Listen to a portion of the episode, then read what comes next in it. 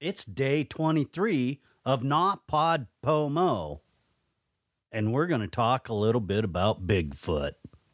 Let's get into this. I hope you're ready for today's episode of Dead America doing NaPodPoMo. Let's get into this.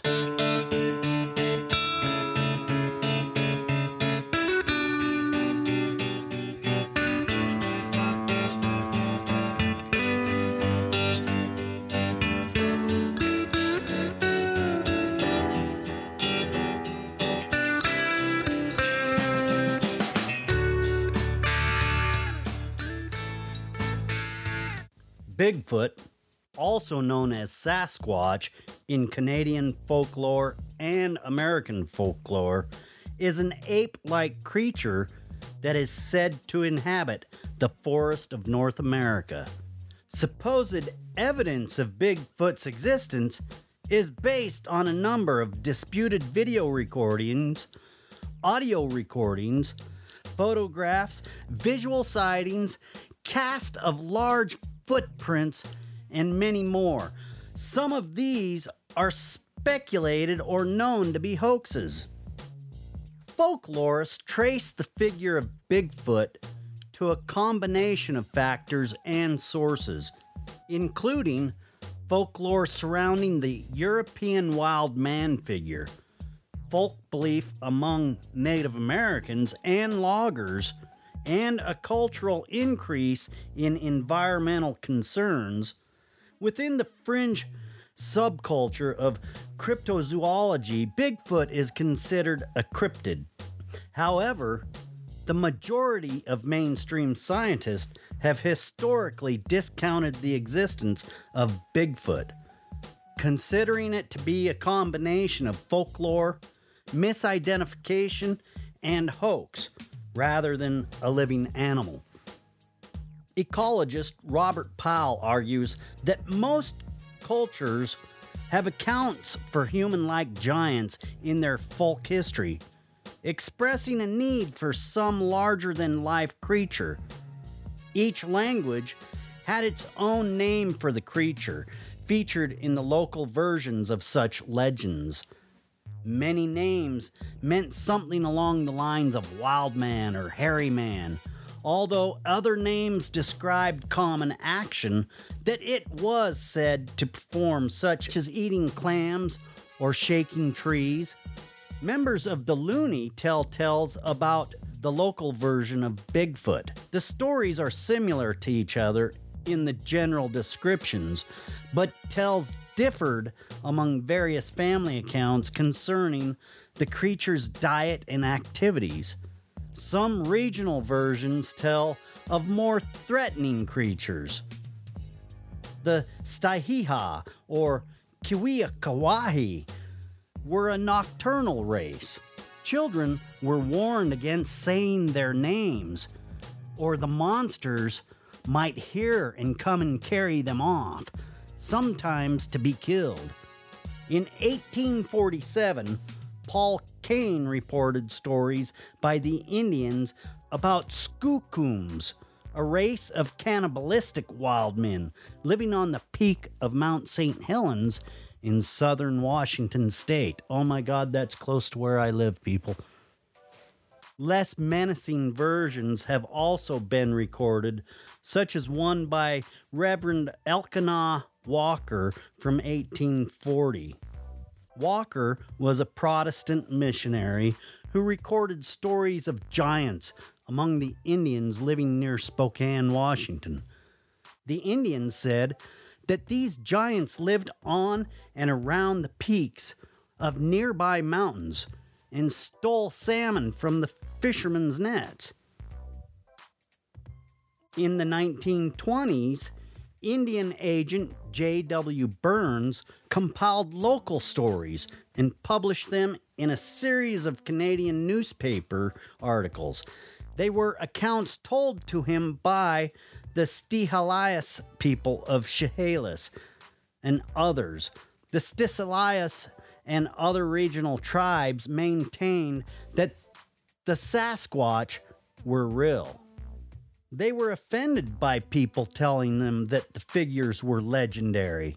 According to Sts'Ailes accounts, the Sasquatch preferred to avoid white men and spoke the Lillooet language of the people at Port Douglas, British Columbia, at the head of Harrison Lake.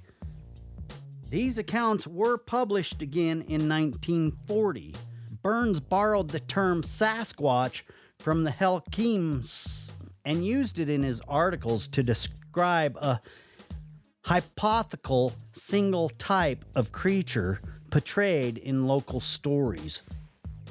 There are several organizations dedicated to the research and investigation of Bigfoot sightings in the United States. The oldest and largest is the Bigfoot Field Researchers Organization, BFRO. The BFRO also provides a free database to individuals and organizations. Their website includes reports from across North America that have been investigated by researchers to determine credibility. So there's a little bit on Bigfoot but I want to take you back to about 1975 when I was a little boy and we were up in the Blue Mountains around Walla Walla, Washington. There is a place that's called the Tucannon, and it's got a little lake. There's several little lakes, but we were camping up around Rainbow Lake in the Tucannon in the Blue Mountains. It was all of us kids, my mother, my father, my oldest brother, and his wife. And we were all packed inside of my brother's 1960s Volkswagen van. But we often went out camping in the Tucannon, the Blue Mountains. We love to go out and be with nature. We've always been that type of family. But this particular camping trip was different. We actually encountered what we all determined to be Bigfoot. Let me get into this a little bit. We spent all day around the lake, fishing, swimming, just having a great time. And we came into camp a little late that evening. Camp really didn't get set up the way it should have been set up. It was hastily put together. We threw a mattress that my mother and father slept on out by the fire pit. And all of us kids climbed into the back of that van and we laid out for the night. My oldest brother and his wife were kind of right behind the front seats of the van. And the big slider door, well, we left that open. The fire pit was still it had ambers in it, glowing ambers. My father's boots were put on the edge of the fire pit to dry because he had been walking in the creeks and whatnot and they were soaked. So he wanted them dry for in the morning. My father, without shoes, he can't walk. I mean, tenderfoot he was always a tender footed man when he lived. And to get up on that gravel, pine cones, and all of the debris, you know, out in campsites, out in the wilderness. And this isn't a, a campsite with bathrooms, toilets. This is a primitive campsite. You build your own ring and you set up this was back in the day when camping was actually camping. But we all started to ease off into a sleep. And all of a sudden, this big commotion started. My father, up running about, knocked his boots into the fire and looking for a flashlight because something had come and set on the edge of the bed on his feet. And the smell that was in the camp, it was bad. It smelled very much like urine.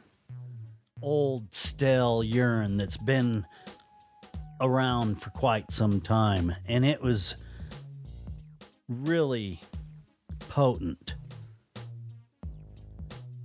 So my brother, he flips on the van lights and just outside of the camp, when he flipped those lights on, there was a set of yellow eyes looking inside the camp, and it turned and it darted.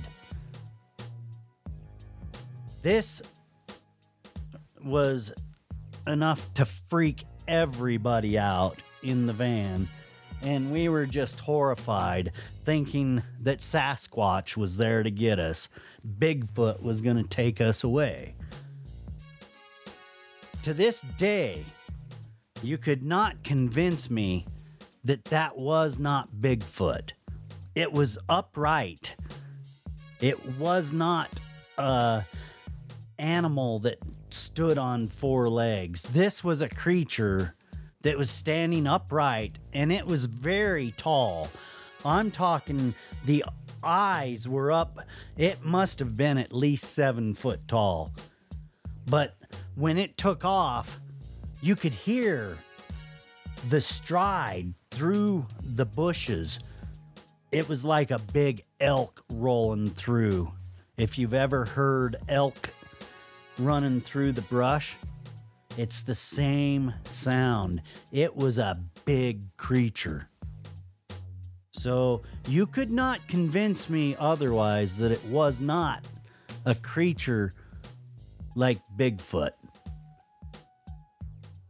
That's my story, and I'm sticking to it, people, because I was there. I witnessed it. If it was a Bigfoot, well, I'll tell you, I experienced that. If it wasn't a Bigfoot, I sure would like to know what it was because it still makes me think about it to this day. Don't be scared to go out into the woods. Be inquisitive. I'm sure that creature was just as scared of us as we were of it. Well, that's going to wrap up my spill on Bigfoot, day 23 of NaPodPoMo. And I'll be right back here tomorrow to do another one. Ed Waters, out.